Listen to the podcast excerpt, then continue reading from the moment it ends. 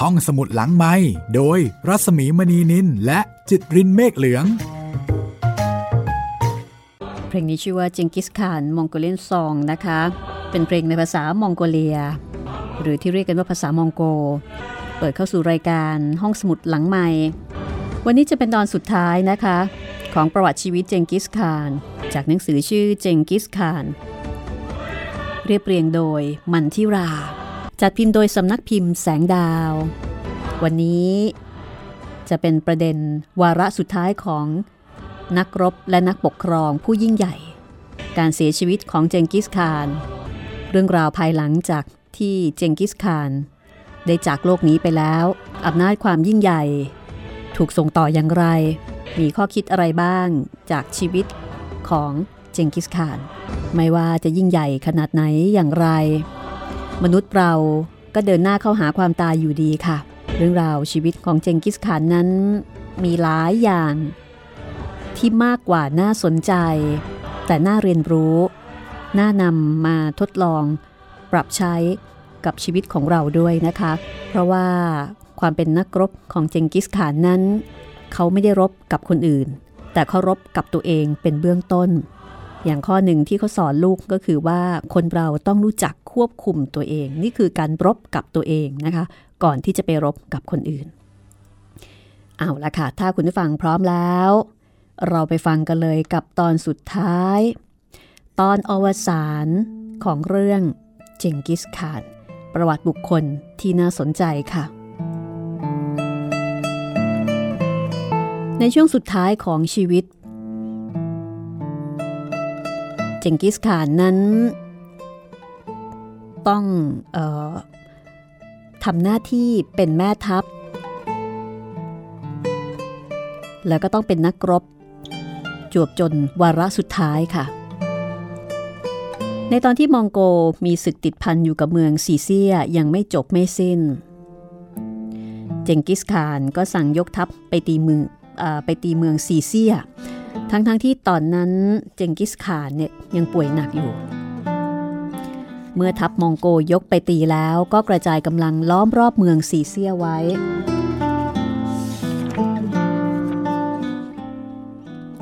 แล้วก็บีบบังคับให้กษัตริย์ซีเซียยอมจำนน แต่กษัตริย์ซีเซียก็ไม่ยอมจำนนนะคะ ปรากฏว่าระหว่างนั้น อาการของโรคก็กำเริบขึ้น แล้วก็เป็นผลให้เจงกิสข่านผู้ยิ่งใหญ่ เสียชีวิตในสนามรบค่ะ แต่เขาก็จากโลกนี้ไปเยี่ยงนักรบผู้ยิ่งใหญ่ ที่ไม่คลั่นคล้ามแม้กระทั่งความตาย ก่อนที่จะตายเจงกิสข่านได้กำชับทุกคน ห้ามแพ่งพรายข่าวการตายของตนให้ศัตรูรู้เป็นอันขาด ขณะจะตายนะคะ ก็ยังห่วงงาน ห่วงบ้านเมือง แล้วก็เกรงผลกระทบจากความตายของตนนั้น จะส่งผลถึงความอยู่รอดถึงชัยชนะของอาณาจักรมองโก ในส่วนของทัพซีเซียนั้นทว่าตามรูปการสู้มองโกไม่ได้ แต่กษัตริย์ซีเซียก็ยังไม่ยอมจำนน เจงกิสข่านก็ตายไปแล้ว การที่เจงกิสข่านต้องมาตายในครั้งนี้ ก็มีการวิเคราะห์กันว่า น่าจะเป็นเพราะการตรากตรำทำศึก ทั้งๆทที่เจ็บไข้ได้ป่วยอยู่ แต่ก็ยังต้องมาออกศึก ซึ่งถ้าไม่มีศึกกับซีเซียในครั้งนี้ บางทีว่ากันว่าเจงกิสข่านอาจจะยังมีชีวิตอยู่ต่อไปก็ได้ เรื่องนี้ทำให้ฝ่ายมองโก ยิ่งเกลียดโกรธฝ่ายซีเซียหนักขึ้นอีก คือไม่รู้จะไปลงกับใคร ก็โยนความผิดไปให้ฝ่ายซีเซีย ปรากฏว่าเมื่อเจงกิสข่าน เสียชีวิตไปแล้วสามวัน กษัตริย์ซีเซียจึงยอมจำนนค่ะ สั่งให้เปิดประตูเมือง โดยหวังว่าจะไม่มีการรบราฆ่าฟันกันให้เสียเลือดเนื้ออีก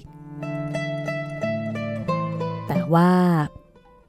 เป็นการยอมจำนนที่ช้าเกินไป ช้าเกินความคาดหวังของชาวมองโกที่ต้องสูญเสียจอมทัพอย่างเจงกิสข่าน ชาวมองโกโกรธจัด จึงสังหารกษัตริย์ซีเซีย แล้วก็ฆ่าชาวเมืองคือฆ่าชาวเมืองซีเซียเป็นจำนวนมาก อารมณ์ประมาณว่า เศร้าโศกเสียใจจากการสูญเสียผู้นำแล้วก็ไม่รู้ว่าจะไปลงกับใคร ความแค้นทั้งหลายทั้งปวงนะคะ ก็โยนไปให้ทางซีเซียว่านี่แหละ เป็นต้นเหตุที่ทำให้เจงกิสข่านต้องตาย สงครามระหว่างมองโกกับซีเซียครั้งนี้เป็นครั้งที่ 6 หลังจากที่เคยรบกันมาแล้วถึง 5 ครั้ง แต่ครั้งที่ 6 นี้ซีเซียได้รับความเสียหายอย่างหนัก ชนิดที่ว่าต้องบันทึกเอาไว้เป็นประวัติการเลยทีเดียวนะคะ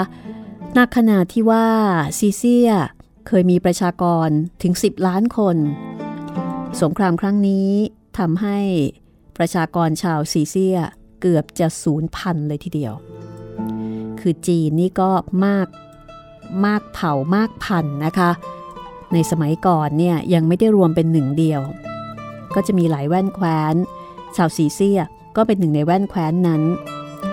อาณาจักรซีเซียดำรงอยู่มาได้ประมาณ 190 ปีค่ะ ก็ล่มสลายสูญสิ้นอาณาจักร หลังจากการจากไปของเจงกิสข่าน ตายเหมือนกัน ในขณะที่เจงกิสข่านเสียชีวิตในสนามรบ ขณะมีอายุได้ 72 ปี ซึ่งก็ถือได้ว่าเป็นนักรบที่มีอายุยืนยาวเพราะว่าเขารบมาตั้งแต่เล็กแต่น้อย แล้วก็ไม่ได้ตาย จากคมหอกคมดาบ แต่ว่าตายเพราะว่าความเเจ็บไข้ได้ป่วย แต่ก็ตายในขณะที่อยู่ในภาวะสงครามอยู่ดี ก็ถือได้ว่าอายุยืนทีเดียวสำหรับคนที่เป็นนักรบนะคะ แล้วก็ไม่ได้ตายในสนามรบ คือตายในสนามรบ แต่ว่าไม่ได้ตายขณะรบ ตายอยู่บนเตียงนอน ภายในค่ายทหารของตัวเอง แวดล้อมด้วยครอบครัว ลูกเมียอยู่กันพร้อมหน้าพร้อมตา รวมไปถึงสหายผู้ซื่อสัตย์ทหารที่จงรักภักดี อันนี้ก็เป็นการตายอย่างที่เรียกว่าอบอุ่นแล้วค่ะ คือตายดีนะคะ ไปแบบมีการเตรียมพร้อม มีการสั่งเสีย คือไม่ได้ตายอย่างน่าอนาถ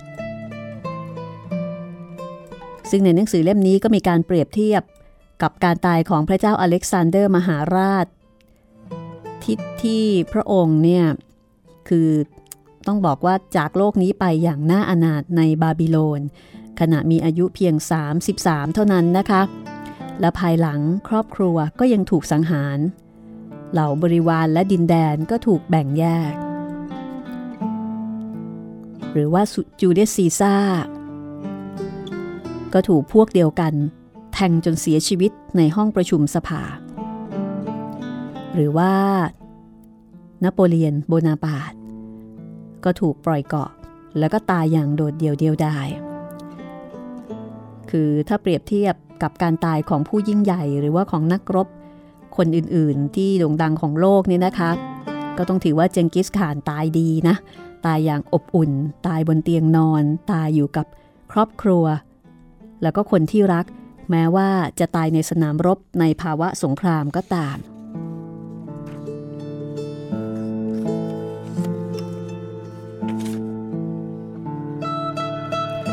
ายหลังสิ้นเจงกิสข่านแล้ว การสืบทอดตำแหน่งเนี่ยจริง ๆ แล้วก็ควรจะเป็นไปตามที่เจงกิสข่านได้กำหนดเอาไว้ ว่าให้ลูกชายคนที่สามคือโวขั้วไถ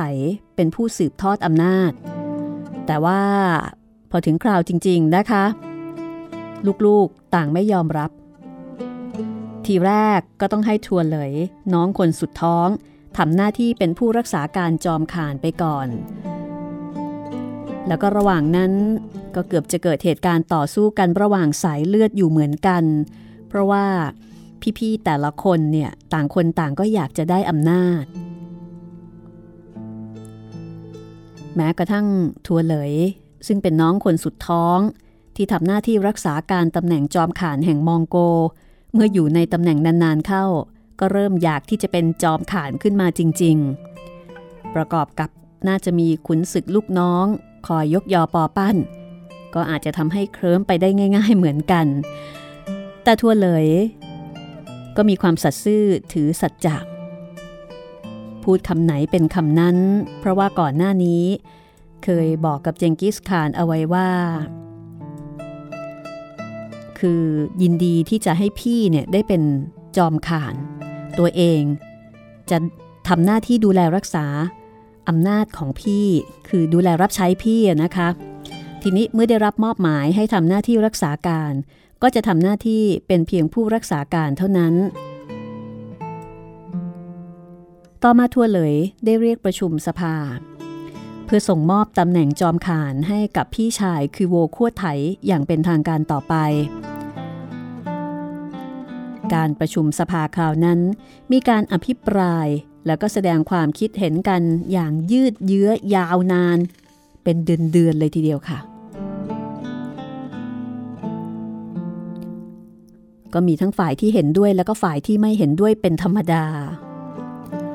ฝ่ายที่ไม่เห็นด้วยในการที่จะให้โวขั้วไถขึ้นเป็นจอมข่านมีอำนาจสูงสุด ก็แสดงความคิดเห็นคัดค้านด้วยเหตุผลต่างๆ นานา หลังจากที่ต่างฝ่ายต่างแสดงความคิดเห็น แต่ในที่สุดค่ะ เมื่อมีการออกเสียงโหวขั้วไถก็ได้คะแนนเสียงสูงสุด จากบรรดาผู้ที่มีอำนาจอยู่ดีโหวขั้วไถซึ่งเป็นลูกคนที่สามของเจงกิสคาน กับนางเบอร์ไต ก็ได้ขึ้นเป็นจอมขาน สืบทอดจากเจงกิสขานผู้เป็นบิดา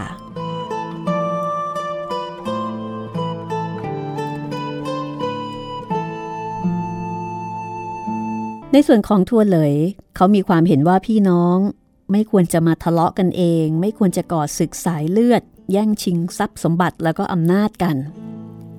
และโดยเฉพาะชาวมองโกก็ไม่ควรจะฆ่ากันเอง ถ้าหากใครสักคนจะเห็นแก่ประโยชน์ส่วนตัว ไม่เชื่อฟังคำสั่งของพ่อ แย่งชิงอำนาจกัน ก็จะทำให้ขาดความสามัคคีปรองดอง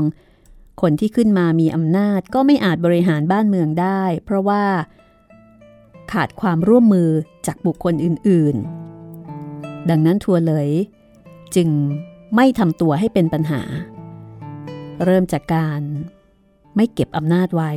แต่ยอมมอบตำแหน่งคืนให้กับบัวขั้วไถผู้เป็นพี่ชาย แล้วก็ทำหน้าที่เป็นกาวใจ ให้พี่น้องเนี่ยกลับมาปรองดองสามัคคีกัน ผู้คนในอาณาจักรจะได้รวมตัวกันเป็นปึกแผ่น แล้วก็มีความคิดในการที่จะร่วมแรง ร่วมใจ ร่วมสร้างอาณาจักรมองโก ภายหลังเมื่อโวขั้วไถได้ขึ้นบัลลังก์เป็นจอมข่านแล้ว ก็ได้สั่งให้ยกทัพไปแสวงหาดินแดนใหม่ ๆ เพื่อให้ขุนศึกได้คิดทำศึกนอกดินแดน จะได้ไม่มีเวลาตีกันเองภายในบ้าน อันนี้ก็เป็นวิธีการหนึ่งที่ทำให้ทหารเนี่ย มีความสามัคคีกัน หางานให้ทำไปตีคนอื่น จะได้ไม่มีเวลาคิดแล้วก็ไม่มีเวลาที่จะมานั่งอิจฉาริษยาหรือว่ามาตีกันเอง การปกครองต้องการความร่วมมือจึงจะดำเนินการปกครองได้ การปกครองบ้านเมืองในบรรยากาศที่ขัดแย้ง ถึงปกครองได้ก็ไม่ราบรื่น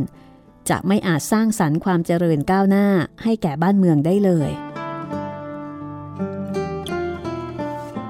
ต้องอาศัยใจเป็นมะเป็นเป็นหลักเลยทีเดียวนะคะ จะใช้อำนาจอย่างเดียวนี่ก็ไม่ได้ ทีนี้คุณผู้ฟังอยากทราบไหมคะว่า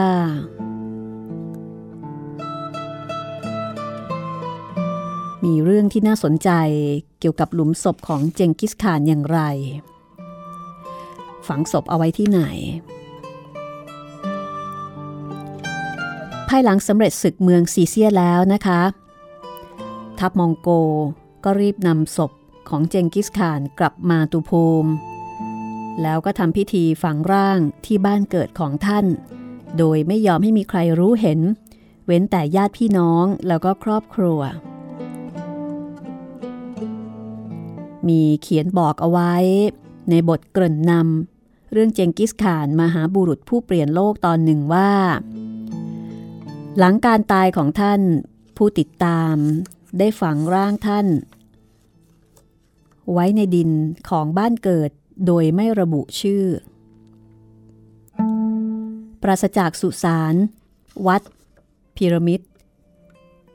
แม้กระทั่งแผ่นหินจารึกบนหลุมศพ เพื่อเป็นเครื่องหมายบอกตำแหน่งที่ร่างของท่านนอนอยู่ คือไม่มีอะไรเลย ตามความเชื่อของชาวมองโกนั้น ร่างของผู้ตายควรจะอยู่อย่างสงบ และไม่จำเป็นต้องสร้างเป็นอนุสาวรีย์เพราะวิญญาณไม่ได้อยู่ที่นั่นอีกต่อไป แต่จะสถิตอยู่ที่ธงวิญญาณ ที่พิธีฝังศพ เจงกิสคานหายไปอย่างเงียบๆ กลับคืนสู่ผืนดินอันกว้างใหญ่ไพศาลของมองโกเลีย อันเป็นสถานที่ที่ท่านมา ยังคงไม่มีใครรู้จุดหมายปลายทางสุดท้าย แต่ในสภาพซึ่งขาดข้อมูลที่เชื่อถือได้ ผู้คนสามารถสร้างประวัติศาสตร์ของตนได้อย่างอิสระด้วยการเติมแต่งเรื่องราวด้วยสิ่งที่เร้าใจมากมาย เรื่องราวที่นำมาเล่าขานกันครั้งแล้วครั้งเล่า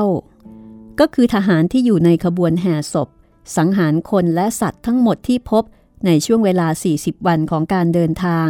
และหลังจากการฝังอย่างลับๆ ทหารม้า 800 นาย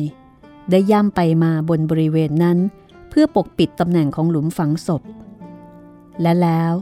จากเรื่องราวที่เต็มไปด้วยจินตนาการเหล่านี้ ทหารม้าพวกนี้ถูกสังหารโดยทหารอีกกลุ่มหนึ่ง เพื่อจะได้ไม่เปิดเผยตำแหน่งของหลุมฝังศพ และจากนั้นก็ถึงคราวที่ทหารกลุ่มนี้ จะถูกสังหารโดยนักรบอีกกลุ่มหนึ่ง เหมือนกับฆ่ากันเป็นต่อต่อต่อต่อไป ไม่รู้ว่ากี่ต่อนะคะ ภายหลังจากการฝังอย่างลับๆในบ้านเกิดของท่านขานบรรดาทหารปิดกั้นพื้นที่ทั้งหมดจำนวนหลายร้อยตารางไมล์ไม่มีใครเข้าไปได้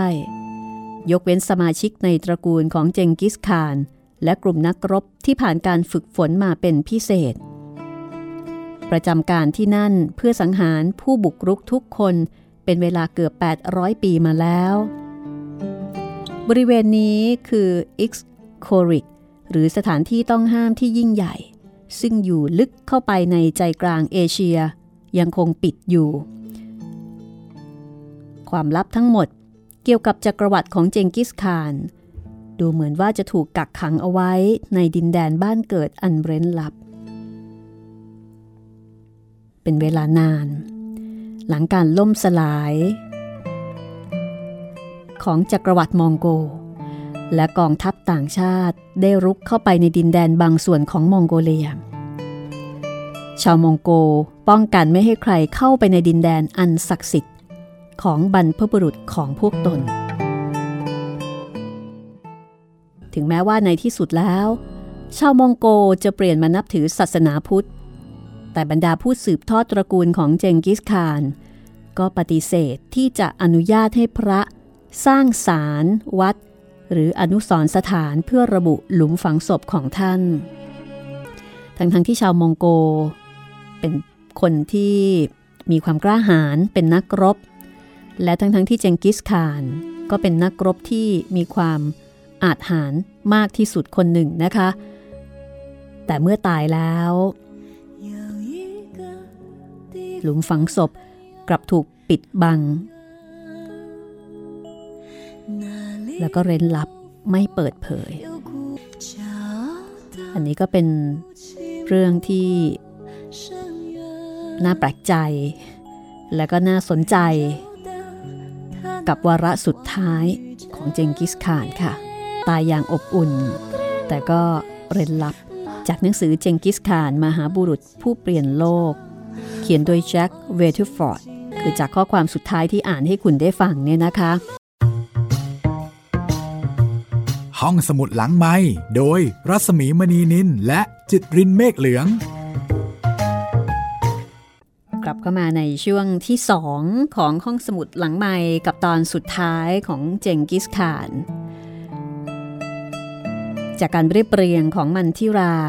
จัดพิมพ์โดยสำนักพิมพ์แสงดาวนะคะ แต่จริง ๆ แล้วคุณผู้ฟังที่สนใจเรื่องของเจงกิสขาน สามารถที่จะหาอ่านได้จากหนังสือหลายเล่มทีเดียวค่ะ นอกเหนือจากเล่มนี้ซึ่งเป็นหนังสือเล่มไม่หนามากนักนะคะ อ่านได้แบบง่าย ๆ สบาย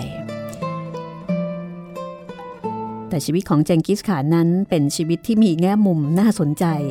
มีคนเขียนถึงเยอะมากนะคะ แล้วก็ถูกมองในหลายแง่หลายมุม บางคนก็มองเป็นอัจฉริยะ บางคนก็มองบอกว่าเป็นมหาโจร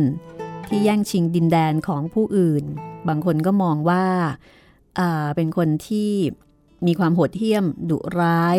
ในขณะที่บางคนก็มองว่าเป็นนักปกครองที่ดีคือ มีหลายแง่หลายมุมให้มองนะคะ ก็แล้วแต่ว่าเราจะมองในแง่ไหนอย่างไร อาจจะเป็นทั้งหมดก็ได้ เพราะว่าคนคนหนึ่งก็ไม่ได้มีด้านใดด้านหนึ่ง แต่เพียงด้านเดียว ทีนี้เรามาดูจุดแข็งของเจงกิสข่านจากมุมมองของหนังสือเล่มนี้ผู้เขียนนี่บอกว่าเจงกิสข่านทำอะไรไม่ทำเล่นๆ แต่เป็นคนที่พูดจริงทำจริง เมื่อทำสงครามก็ต้องทำให้ถึงที่สุด ต้องฆ่าศัตรูฆ่าศัตรูให้ตายไป คือฆ่าจริงฆ่าจังไม่ได้ฆ่าแบบเล่นๆ เหมือนอย่างที่เผ่าอื่นทำกัน แล้วก็ไม่มีการทรมานศัตรู แต่จะทำให้ศัตรูตายไปในพริบตาฆ่าเป็นฆ่าฆ่าเป็นล่ำเป็นสันนะคะ จุดประสงค์ในการฆ่าศัตรูของเจงกิสข่านก็เพื่อต้องการ ให้ศัตรูเนี่ยคือให้มันหมดหมดไป จะได้ไม่มีศัตรูมาก่อกระบฏสร้างปัญหาขึ้นมาอีก เจงกิสข่านเรียนรู้จากอดีตว่า เมื่อมีการปราบปรามชนเผ่า เมื่อศัตรูไม่ถูกฆ่าศัตรูก็จะกลับมาล้างแค้นแล้วก็ทำให้เกิดการล้างแค้นกันไปล้างแค้นกันมา ต่อเนื่องยาวนานจนไม่เป็นคือเรียกว่าไม่เป็นอันทมาหากิน ก็วุ่นวายอยู่กับการรบ เพราะว่า เอ่อก็ต้องมีการรบกันอยู่ เอาคืนกันไป เอาคืนกันมา เจงกิสข่านเรียนรู้ จากเหตุการณ์ต่างๆ เหล่านี้ ตอนหลังพอตัวเองมีอำนาจ ก็สั่งให้ฆ่าศัตรูทันที คือฆ่าให้หมดเลย เป็นการฆ่าเพื่อที่จะรักษาความสงบ อันนี้ก็แล้วแต่คุณจะมองนะคะ จะบอกว่าโหดก็โหดนะ คือฆ่าหมดเลยเพื่อตัดปัญหา เออแต่ภายหลังที่เป็นเจงกิสข่านแล้วเนี่ย การฆ่าก็เบาลงมาก มีการบริหาร แล้วก็มีการใช้ยุทธวิธีอย่างอื่น เพื่อที่จะส่งเสริมความสมานฉันภายในเผ่าแล้วก็ระหว่างเผ่า อย่างเช่น มีการใช้การแต่งงานข้ามเผ่า มาเป็นตัวเชื่อมในการสร้างเครือข่ายนะคะ เครือข่ายความสัมพันธ์ เจงกิสข่านยังใช้โฆษณาชวนเชื่อ โดยมองว่าวิธีนี้ทำให้ปราบค่าศึกได้ง่าย เช่น โฆษณาชวนเชื่อว่าเจงกิสข่านเป็นคนที่สวรรค์ส่งมา ได้รับบัญชาจากสวรรค์ให้มาปราบปรามเผ่าต่างๆ ให้ให้สยบยอมแล้วก็เป่าประกาศว่าทหารมองโกนั้น มีความมีความโหดเหี้ยมนะคะ ซึ่งก็จะทำให้ศัตรูเนี่ยรู้สึกเสียขวัญแล้วก็กลัวตั้งแต่ยังไม่ออกรบ จริงๆที่บอกว่าเจงกิสข่านเป็นคนที่สวรรค์ส่งมานี่ก็ไม่แน่ใจนะคะว่าเป็นวิธีการปล่อยข่าวหรือเปล่า อาจจะมาจากการที่เจงกิสข่านแล้วก็ทหารเชื่ออย่างนั้นจริง ๆ ก็ได้ ทีนี้ การปล่อยข่าวว่าทหารมองโกโหดเนี่ยก็อาจจะโหดจริง ๆ ก็ได้นะ แล้วก็ปล่อยข่าวซ้ำไปอีก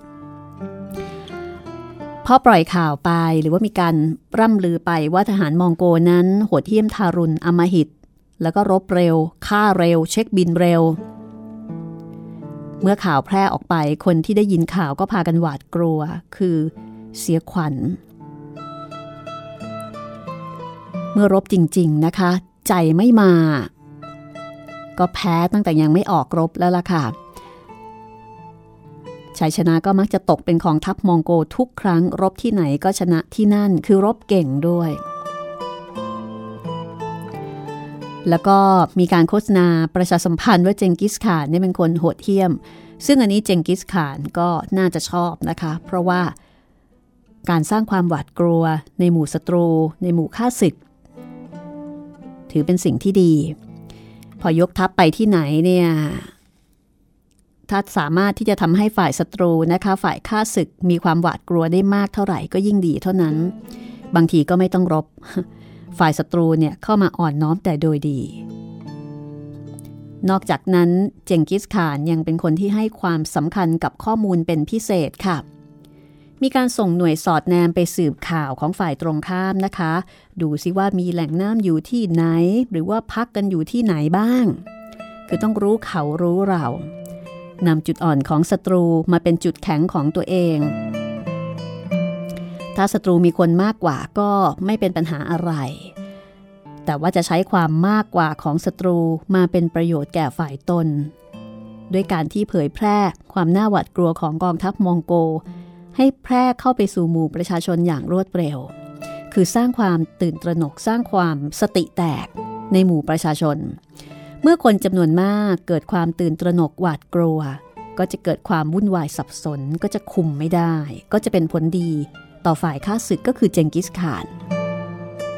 ประการที่สองก็คือจะผลักดันให้คนเข้าไปในเมือง คนที่อยู่นอกเมืองเนี่ยก็จะถูกบีบให้เข้าไปอยู่ในเมือง เมื่อเมืองมีคนมากสเสบียงอาหารก็จะหมดเร็วกว่าปกติ จนกระทั่งในที่สุด ก็จะอด พออด ทีนี้ล่ะก็จะเป็นโอกาสที่ทัพมองโกจะเข้ายึดได้หน่วยง่าย คือตอนเข้ามุมให้หมด นอกจากนี้นะคะว่ากันว่าเจงกิสขานเนี่ยเป็นผู้บริหารที่ดูแลคน ซื้อใจคน เป็นคนรักลูกน้อง ลูกน้องทุกคนได้รับการส่งเสริมให้มีตำแหน่งหน้าที่สูงขึ้น โดยที่ไม่ได้จำกัดเฉพาะญาติพี่น้องคนในครอบครัวเท่านั้น แต่ใครเก่งใครดี เจงกิสขานจะเปิดโอกาสให้แล้วก็จะส่งเสริมขอให้ดีจริงเก่งจริง ไม่มีการกดลูกน้องแล้วก็ให้เกียรติลูกน้อง ให้มีความดีความชอบ ให้มีโอกาสที่จะได้สร้างผลงาน ราะฉะนั้นก็อาจจะเป็นกุญแจสำคัญอย่างหนึ่งที่ทำให้กองทัพของมองโกนั้นมีความเข้มแข็งแล้วก็มีความหลากหลาย มีคนเก่งๆเข้ามาอยู่กันเยอะนะคะ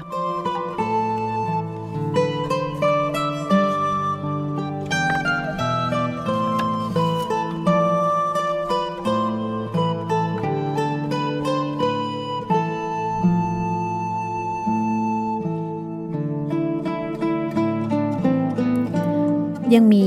ข้อมูลที่น่าสนใจนะคะว่าเเคยมีการบันทึกเอาไว้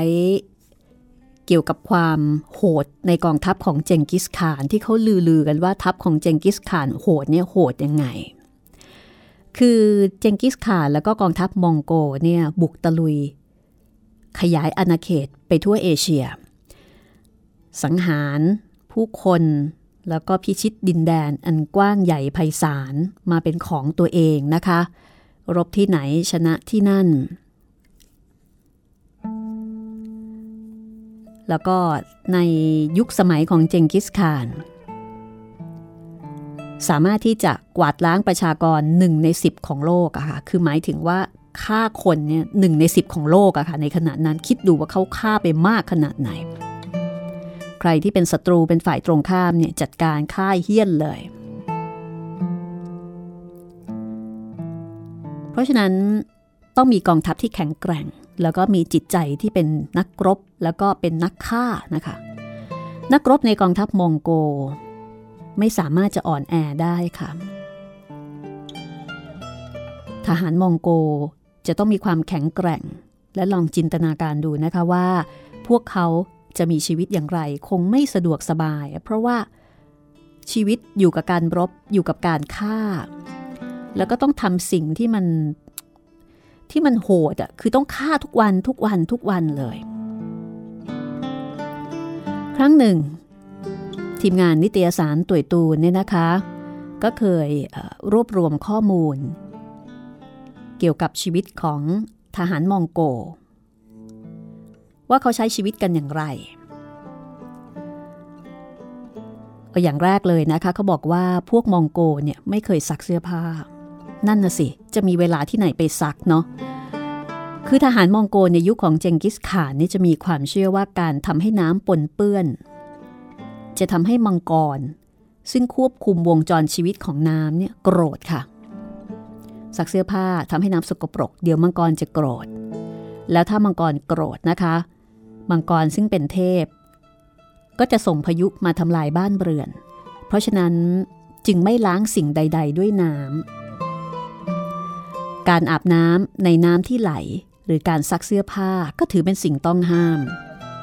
นักรบมองโกส่วนใหญ่จะไม่เปลี่ยนเสื้อผ้า อย่างมากก็จะตีเสื้อผ้าเหล่านั้นนะคะเพื่อไล่ คล้าย ๆ กับว่าไล่เห็บเหาแล้วก็ คือตีฝุ่นออกไปอะนะ แล้วก็นำมาสวมใหม่ สวมเสื้อผ้าชุดเดียวกันวันแล้ววันเล่า สวมไปเรื่อยๆ จนกระทั่งมันเปื่อยยุ่ย แล้วก็ใส่ไม่ได้อีกต่อไป แต่ไม่ซักอะ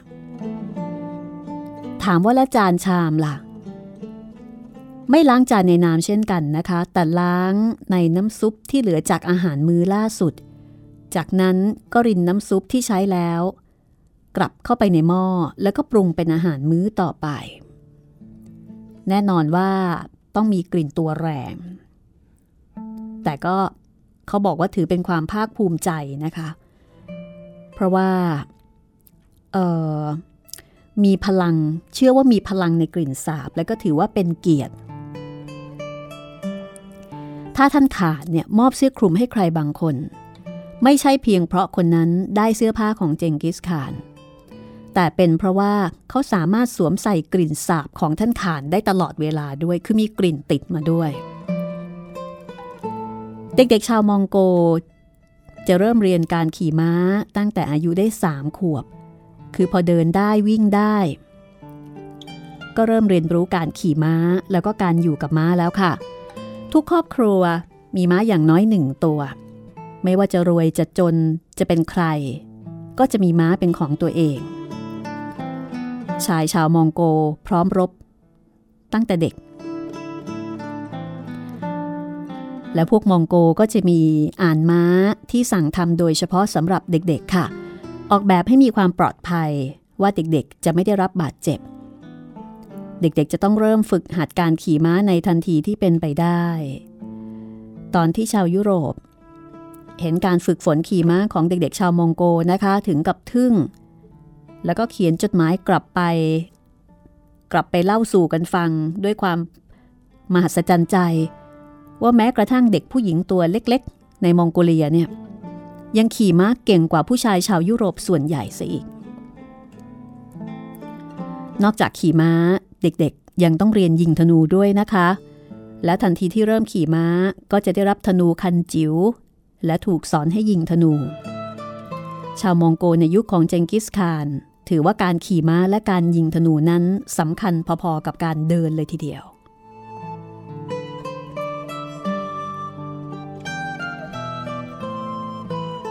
คุณฟังจำได้ไหมคะว่ากองทัพของเจงกิสข่านเนี่ยมีความเห็นตรงข้ามกับนโปเลียนที่บอกกองทัพเดินด้วยท้อง แต่กองทัพของเจงกิสข่านไม่เสียเวลาไปกับการเตรียมสเสบียง แต่ว่าไปหาเอาข้างหน้า แล้วกองทัพเจงกิสข่านหรือกองทัพมองโกที่เดินทางไกลบุกตะลุยไปทั่วทิศ จนกระทั่งไปถึงยุโรปเนี่ยเขากินอะไร กองทัพมองโกเดินทางเป็นระยะทางไกลอย่างเหลือเชื่อนะคะ ภายในวันเดียวพวกเขาสามารถเดินทางได้ไกลถึง 130 กิโลเมตรค่ะ ต้องขี่ม้าอย่างทรหดนะคะ แล้วก็ ไม่มีเวลาที่จะหยุดเพื่อกินอาหารเด็ดขาด เพื่อทำให้การเดินทาง เป็นไปได้อย่างต่อเนื่อง ทหารมองโกต้องยัดเนื้อดิบเอาไว้ใต้อ่านม้า เชื่อกันว่ามันจะทำให้เนื้อนุ่ม และเพื่อตัดเนื้อคือตัดแบ่งเนื้อออกมากินได้ในขณะที่ม้ากำลังวิ่งอยู่จะได้ไม่เสียเวลา แต่บางคนก็บอกว่าไอการยัดเนื้อดิบเอาไว้ใต้อ่านม้าเนี่ย อาจจะช่วยบรรเทาอาการแสบหลังของม้า ในขณะเดินทางไกลมากกว่า หรือว่าอาจจะเป็นเหตุผลสองเรื่องประกอบกันก็ได้คือ ได้ประโยชน์หลายอย่าง ช่วยบรรเทาอาการแสบหลังของม้าด้วยนะคะ แล้วก็ทำให้เนื้อเนี่ยมันนุ่มกินง่ายด้วยมาโคปโลบอกว่านักรบเหล่านี้ขี่ม้าเป็นเวลา 10 วันรวดนะคะ โดยไม่ได้หยุดพัก คือไม่ได้หยุดพักให้นานพอที่จะก่อคองไฟได้อาจจะหยุดพักแบบแป๊บแป๊บแป๊บแป๊บแต่ไม่ได้หยุดยาวนาน อาหารก็ตัดแบ่งจากเนื้อที่ยัดเอาไว้ใต้อ่านม้าแล้วน้ำล่ะ เวลาที่หิว เขาจะเจาะรูที่คอของม้าค่ะ แล้วก็ดื่มเลือดที่ไหลปรีออกมาของม้า เกิดเป็นม้ามองโกนี่กรรมจริง ๆ เลยนะคะ ต้องวิ่งไม่ได้หยุด แล้วก็ต้องถูกเจาะคอเวลาที่ทหารหิวน้ำอีกด้วย กินเลือดม้าค่ะ นอกจากนี้ผู้ชายมองโกมีเมียได้ถึง 30 คน ชาวมองโกมีข้อห้ามในการมีมีเพศสัมพันธ์นอกสมรส ถ้าชายคนหนึ่งถูกจับได้ว่าไปมีอะไรกับผู้หญิงที่แต่งงานแล้วนะคะ เป็นเรื่องใหญ่เลย จะถูกตัดริมฝีปาก และถ้ามีคนพบตอนอยู่บนเตียงด้วยกัน ชายคนนั้นจะถูกฆ่า และถ้าถูกจับได้พร้อมกับหญิงบริสุทธิ์ที่ยังไม่แต่งงาน ทั้งผู้ชายและผู้หญิงจะถูกประหารชีวิตค่ะ แต่ถ้าเขาแต่งงานนะคะ จะมีเมียกี่คนก็ได้ เท่าที่จะมีปัญญามี เพราะว่าการมีเมียแต่ละคนการแต่งงานแต่ละครั้ง เขาจะต้องจ่ายค่าสินสอดสำหรับเมียแต่ละคน แล้วก็จะต้องจัดหาบ้านก็คือกระโจม ให้เมียเมียแต่ละคนเนี่ยเป็นที่อยู่อาศัย ชายชาวมองโกบางคนมีเมีย 30 คน เจงกิสข่านเองก็มีหลายร้อย และเมื่อชีวิตของชาวมองโกคนหนึ่งมาถึงจุดจบ เขาก็จะต้องดูแลแบ่งปันทรัพย์สินที่ดิน ให้แก่ลูกชาย ส่วนที่ดีที่สุดจะตกเป็นของลูกชายคนสุดท้อง ลูกชายคนสุดท้องจะได้รับบ้านของพ่อ ทาสของพ่อ รวมทั้งบรรดาเมียของพ่อด้วยนะคะ คือลูกชายคนสุดท้องนี่ ได้รับหมดเลย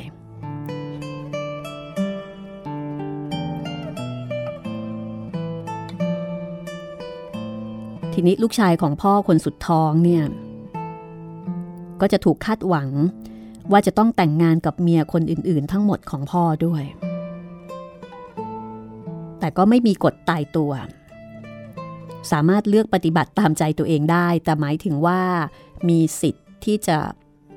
ที่จะเอาเมียของพ่อเนี่ยมาเป็นเมียของตัวเอง ถ้าตัวเองพอใจก็สามารถเลือกได้ไม่ถูกคอรหา แล้วก็อีกหนึ่งในวิธีสำคัญที่ชาวมองโกใช้ ใช้ในการสงครามนะคะ ก็อย่างที่บอกละค่ะก็คือใช้จิตวิทยา ใช้สงครามจิตวิทยา คือมองโกเนี่ยไม่อาจที่จะรบชนะใครต่อใคร โดยการสู้รบแต่เพียงอย่างเดียว แต่สงครามจิตวิทยานะคะ เป็นยุทธวิธีสำคัญอย่างหนึ่งที่ทำให้รบชนะและบางทีเนี่ยก็ไม่ต้องรบอีกต่างหาก อย่างเช่น ถ้ากองทัพฝ่ายตรงข้ามใหญ่กว่า พวกเขาจะวางหุ่นจำลองบนหลังม้า เป็นม้าอะไหล่นะคะ หรือไม่บางทีก็จุดกองไฟทำให้ดูเหมือนว่ามีคนมากขึ้น เพราะมองไกลๆก็ไม่เห็น แต่ถ้าเกิดกองทัพของพวกเขาใหญ่กว่า พวกเขาจะขี่ม้าเป็นแถวตอนเรียงเดี่ยว โดยผูกกิ่งไม้ติดไปกับหางม้า เพื่อสร้างม่านฝุ่นควัน ให้ดูว่ามีจำนวนม้ามหาศาล ทหารมองโกเดินทางไปพร้อมกับกระโจม ซึ่งเป็นที่พักที่สามารถกางออกก่อนที่จะปิดล้อม คือต้องบอกเป็นบ้านแบบน็อกดาวนะ แล้วก็เคยใช้สีของกระโจม สร้างความหวาดกลัว แก่ประชาชนที่อยู่ภายในกำแพงเมือง การตั้งกระโจมสีขาว มีความหมายค่ะ หมายถึง ถ้ายอมแพ้ตอนนี้ ก็จะไว้ชีวิต แต่ถ้าไม่ยอมจำนน เขาก็จะตั้งกระโจมสีแดง เพื่อเป็นการบอกว่า ผู้ชายจะถูกฆ่า แต่ถ้ายังไม่ยอมอีก คราวนี้ก็จะเปลี่ยนเป็นกระโจมสีดำคือเป็นการประกาศว่า ถ้าไม่ยอม ทุกคนต้องตาย ทุกคนเลย และกุญแจสำคัญ ในการสร้างความหวาดกลัวทางจิตวิทยาก็คือเรื่องของความโหดร้าย ชาวมองโกต้องการให้ศัตรูเชื่อว่า ถ้าไม่ยอมแพ้ทุกคนในเมืองจะถูกฆ่าอย่างสยดสยอง ซึ่งถามว่าจริง ๆ แล้วเป็นอย่างนั้นไหมก็เป็นอย่างนั้นค่ะ เพราะว่าทำจริง ๆ แต่ทำด้วยแล้วก็ต้องการที่จะให้สิ่งเหล่านี้มันเผยแพร่ไปไปมากอ่าต้องการการประชาสัมพันธ์นะคะ ถ้าเมืองนั้นไม่ยอมแพ้กองทัพมองโกจะสังหารหมู่ทุกคนภายในเมือง ทั้งผู้หญิงและเด็กถูกสังหารโหด บางครั้ง หมูหมากาไก่นี่นะคะ ก็โดนจัดการไปด้วยเพื่อข่มขวัญ ศีรษะของผู้แพ้จะถูกตัดแล้วก็กองเป็นปีระมิดหัวกะโหลก เพื่อเป็นการขู่เป็นการข่มขวัญ ว่าถ้าไม่ยอมแดดแต่โดยดีก็จะเป็นเช่นนี้ และนอกจากนี้ยังมีการใช้สงครามชีวภาพนะคะ ว่ากันว่ากองทัพมองโกนี่เป็นกองทัพแรกที่ใช้สงครามชีวภาพ ตอนที่บุกตะลุยเข้าไปในยุโรปออตอนนั้นมองโก เจอกาลโรคนะคะ เจอโรคระบาดที่น่ากลัว แต่ปรากฏว่าพลิกวิกฤตให้เป็นโอกาสค่ะ ตอนนั้นฝ่ายศัตรูเนี่ยอยู่ในนครคาฟ้า ซึ่งมองโกนี่ปิดล้อมอยู่ พอการโรคเริ่มฆ่าชีวิตมองโก วกเขาก็ตระหนักว่าคงไม่อาจจะปิดล้อมอยู่ได้นานๆอีกต่อไป คือพวกตัวเองก็จะตายไปเรื่อยๆ เขาก็ต้องการให้โรคภัยไข้เจ็บที่เกิดขึ้นตอนเนี้ยเป็นประโยชน์ โยนศพข้ามกำแพงเมืองค่ะ ศพทหารมองโกที่ตายด้วยกาลโรคนะคะ ซึ่งเป็นโรคติดต่อเนี่ยจะถูกวางบนเครื่องดีด แล้วก็ถูกส่งให้บินข้ามกำแพงไป ผู้คนในเมืองก็พยายามกำจัดศพเหล่านั้นด้วยการโยนลงทะเล แต่ก็ทำให้ระบบส่งน้ำของพวกเขาเนี่ยปนเปื้อนเชื้อโรคเข้าไปอีก ในไม่ช้า กาลโรคก็ระบาดไปทั่วเมือง มีคนพยายามที่จะหนีออกจากกำแพงเมืองนะคะ แต่ก็สายเกินไป เพราะว่ากลายเป็นพาหะของโรคไปเรียบร้อย การที่หนีออกไปทางตะวันตกก็กลายเป็นการแพร่เชื้อไปทั่วยุโรป โอ้โห น่ากลัวมาก แม้กระทั่งโรคภัยแค่เจ็บก็ไม่สามารถจะหยุดยั้งได้ และนอกจากนั้นนะคะ พวกมองโกนี่มีความเชื่อว่าเลือดบรรจุอยู่ในแกนวิญญาณของมนุษย์ พวกเขาจะไม่ทำให้เลือดของคนชั้นสูงหยดลงดิน โดยเชื่อว่าจะทำให้พื้นดินแปดเปื้อน เพราะฉะนั้นเมื่อฆ่าคนในราชวงศ์ต้องหาวิธีอื่น ตามปกติคนสูงศักดิ์จะถูกอุดจมูก ปากหรือถูกจับกดน้ำ ถ้าสมาชิกคนหนึ่งคนใดของตระกูลข่านทรยศ เจงกิสข่าน ก็จะมัดผู้ทรยศในผืนพรม แล้วก็โยนลงแม่น้ำนะคะ อันนี้ก็เป็นวิธีการวิธีการฆ่าที่มีความหลากหลายคือคนเราพอทำสิ่งใดนานๆเนี่ยก็คงจะเบื่อเนาะในความซ้ำๆๆๆแล้วก็คิดหาวิธีที่มันแปลกใหม่ แต่น่ากลัวที่ว่าวิธีแปลกใหม่ที่ทำนั้นมันคือความแปลกใหม่ในเรื่องการฆ่าคนค่ะ นี่คือเรื่องราวของเจงกิสข่านนะคะ ที่ได้รับการยกย่องไม่ได้ยงเชิงยกย่องนะ คือได้รับการเรียกขานว่าเป็นอัจฉริยะคนหนึ่งของโลก ในรอบพันปี ไม่ได้มีกันได้บ่อยๆ เป็นนักรบอัจฉริยะ เป็นผู้ปกครองเป็นผู้นำที่ยิ่งใหญ่ แต่อีกด้านหนึ่งก็มีความเหี้ยมโหด ไม่น้อยหน้าใคร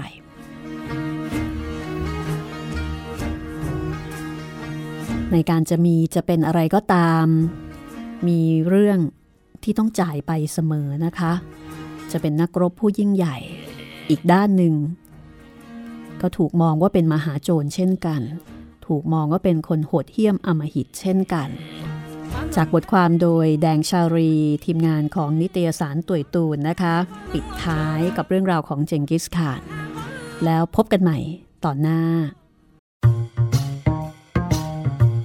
ห้องสมุดหลังไม้โดยรัศมีมณีนินและจิตรินเมฆเหลือง